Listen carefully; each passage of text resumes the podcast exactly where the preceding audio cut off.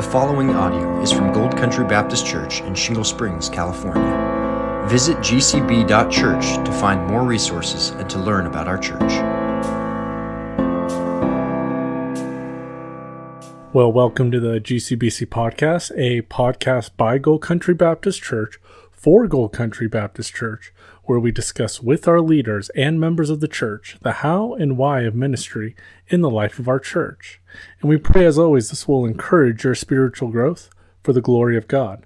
I'm your host, Corey Freeman, and on today's episode, I'm going to do something a little bit different. Normally, I wouldn't do this, but if anyone goes to our church, some of you may know that many of the church leaders, mainly Pastor Corey and Pastor Phil, but there are others as well, write blog posts and articles on the church's website. And I will provide a link to these blog posts and articles if anyone is interested in it, especially this one today, because as many of you may know, Pastor Corey has been doing a Sunday school class regarding how to engage with the LGBTQ community. It's no secret, unless you live under a rock with no Wi Fi, that the whole world, especially the United States, is heavily influenced by the LGBTQ community. So, as believers, how do we engage with people who, let's just call it what it is, they are living in sin? How do we address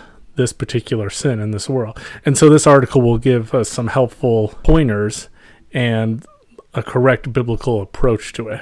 So, I'm just going to start reading it and feel free to follow along if you followed the link or if you're listening to this in your car, obviously, feel free to just listen. How do we share Christ with those who identify as LGBTQ? Well, we know that we must have a firm grasp of what it means as humans to be made in the image of God.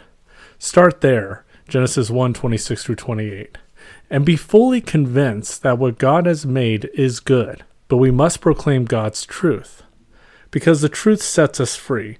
And what is God's truth regarding LGBTQ issues? It is sin. Scripture, our only authority, provides the answer. In 1 Corinthians 6, verses 9 through 10, the Apostle Paul writes, Or do you not know that the unrighteous will not inherit the kingdom of God? Do not be deceived, neither the sexual immoral, nor idolaters, adulterers, nor men who practice homosexuality, nor thieves, nor the greedy, nor drunkards, nor revilers, nor swindlers will inherit the kingdom of God. Sometimes we only focus on the middle of this list and say, LGBTQ people won't inherit the kingdom of God, while ignoring the other sins.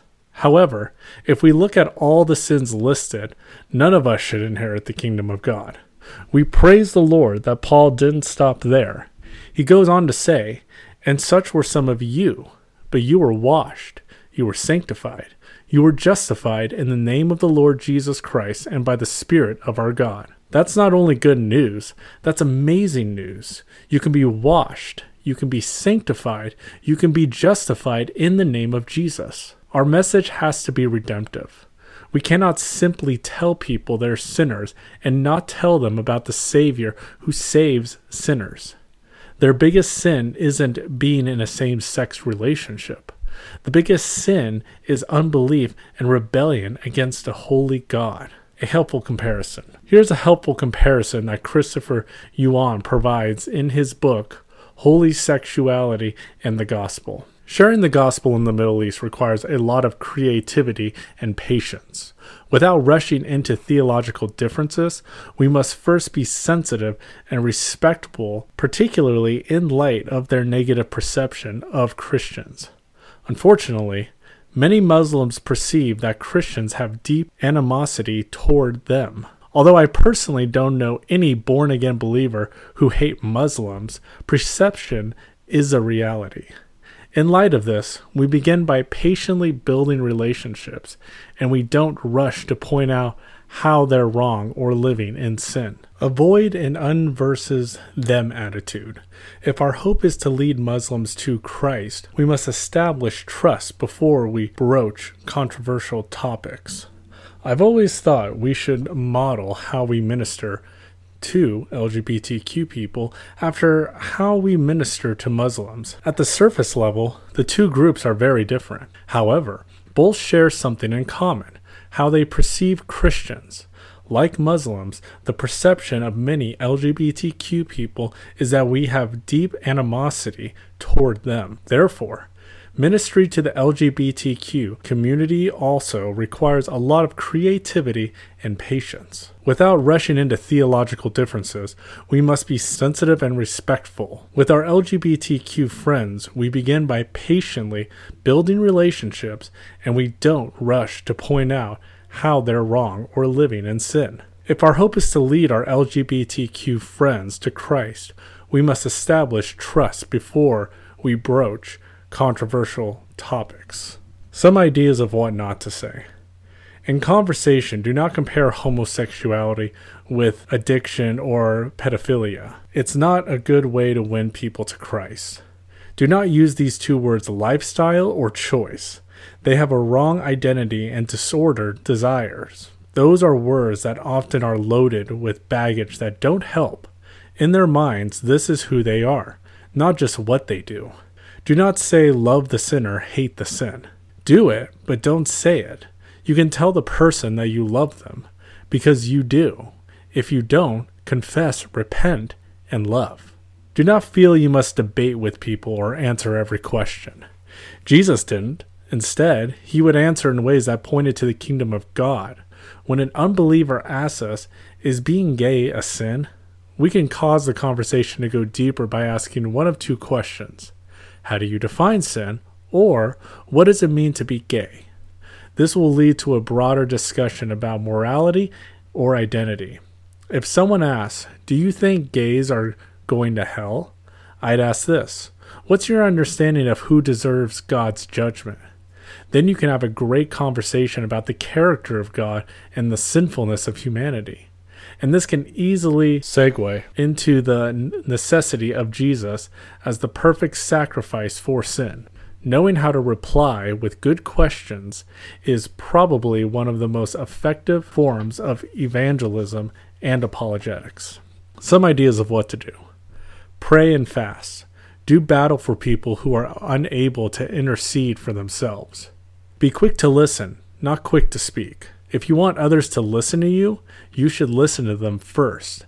As you listen to your LGBTQ friends' stories about their partners, how might you respond? I'm so happy for you, wouldn't be right. Instead, you can simply acknowledge his experience, saying, I see this person means a lot to you. Remember, acknowledging someone's feelings doesn't mean agreeing with her actions. The Apostle Paul reminds us that God's kindness is meant to lead you to repentance. Romans 2 4. Be intentional. Invite an LGBTQ neighbor over for dinner. No, this isn't condoning sin. We shouldn't be afraid to eat with sinners. Jesus wasn't. Look up Matthew 9:11 and Mark 2:16. Be patient and persistent. Christopher Yuan's parents prayed for 8 years and other people have been praying for decades. And if God patiently pursued you, shouldn't we do the same for others? Be transparent. What's the best way to share the gospel? Share how the gospel has impacted your own personal life. Be transparent about what God has taught you and brought you through lately. Be transparent and share what God has done in your life. Briefly share your testimony. Also, tell about something God has done in your life this past year. Look for open doors to speak of Christ. As Christians, we have been saved from our sin, and it is glorious. We can't help but speak of what He has done. As we meditate on and delight in the God of our salvation, we will overflow with joy in Him. After all, we are a people for God's own possession, so that you may proclaim the excellencies of Him who has called you out of darkness and into His marvelous light. Again, 1 Peter 2 9. And this is going to be a quote to end this blog. This is my point. We must show the beauty of the gospel lived out in our daily lives and let that be the foundation from which we proclaim the good news to the lost. No matter what people cling to, of all the fool's gold in the world money, fame, career, power, happiness, or even relationship, nothing comes close to the joy and satisfaction of a life fully surrendered to God. Our job as followers of Christ is to live in a way that makes it unmistakable to a dying world that Jesus is better than anything this world has to offer. This has been the GCBC podcast. We'll see you next time.